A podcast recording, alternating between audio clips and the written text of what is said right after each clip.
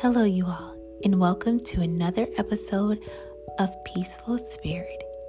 If you like what you hear, you can check me out on Instagram or Facebook.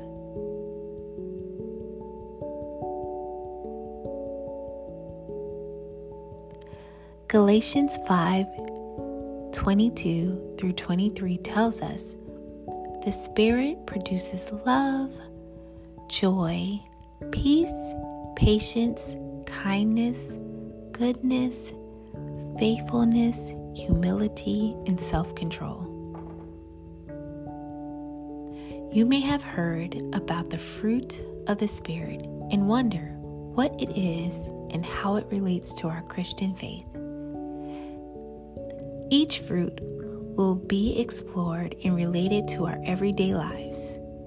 Just like physical fruit needs time to grow, the fruit of the Spirit will not ripen in our lives overnight.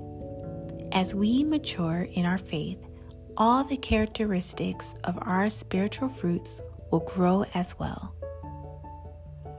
The second fruit of the Spirit is joy. The word joy appears nearly 200 times in the Bible, which helps us understand just how important the second fruit of the Spirit really is. Joy is a condition of the heart. People often confuse joy with happiness, but they are not interchangeable. Joy is from within, regardless of what is going on around you.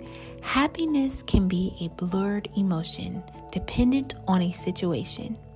Joyful people make a commitment to gratitude regardless of their circumstances. In Greek, the word of joy is karna. This describes a feeling of inner gladness, delight, or rejoicing. This inner gladness leads to a cheerful heart, and a cheerful heart leads to cheerful behavior. The most important attribute of joy is that you can find joy in adversity.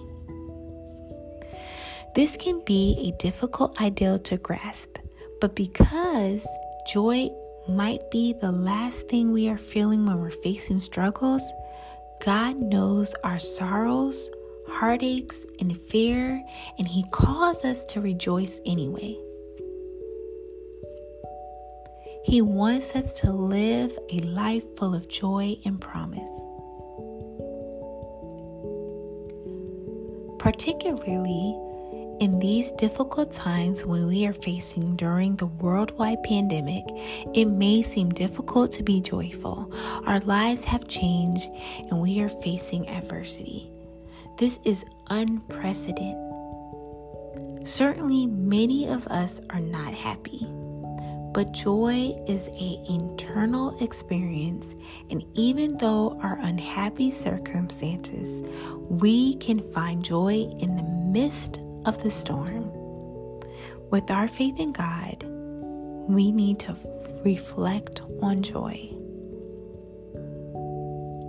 Weeping may endure for a night, but joy cometh in the morning. Psalms 30, verse 5. For the joy of the Lord is my strength. Nehemiah 8 10. I want to encourage all of you all this week find joy in the midst of your storm. Know that God is always in control.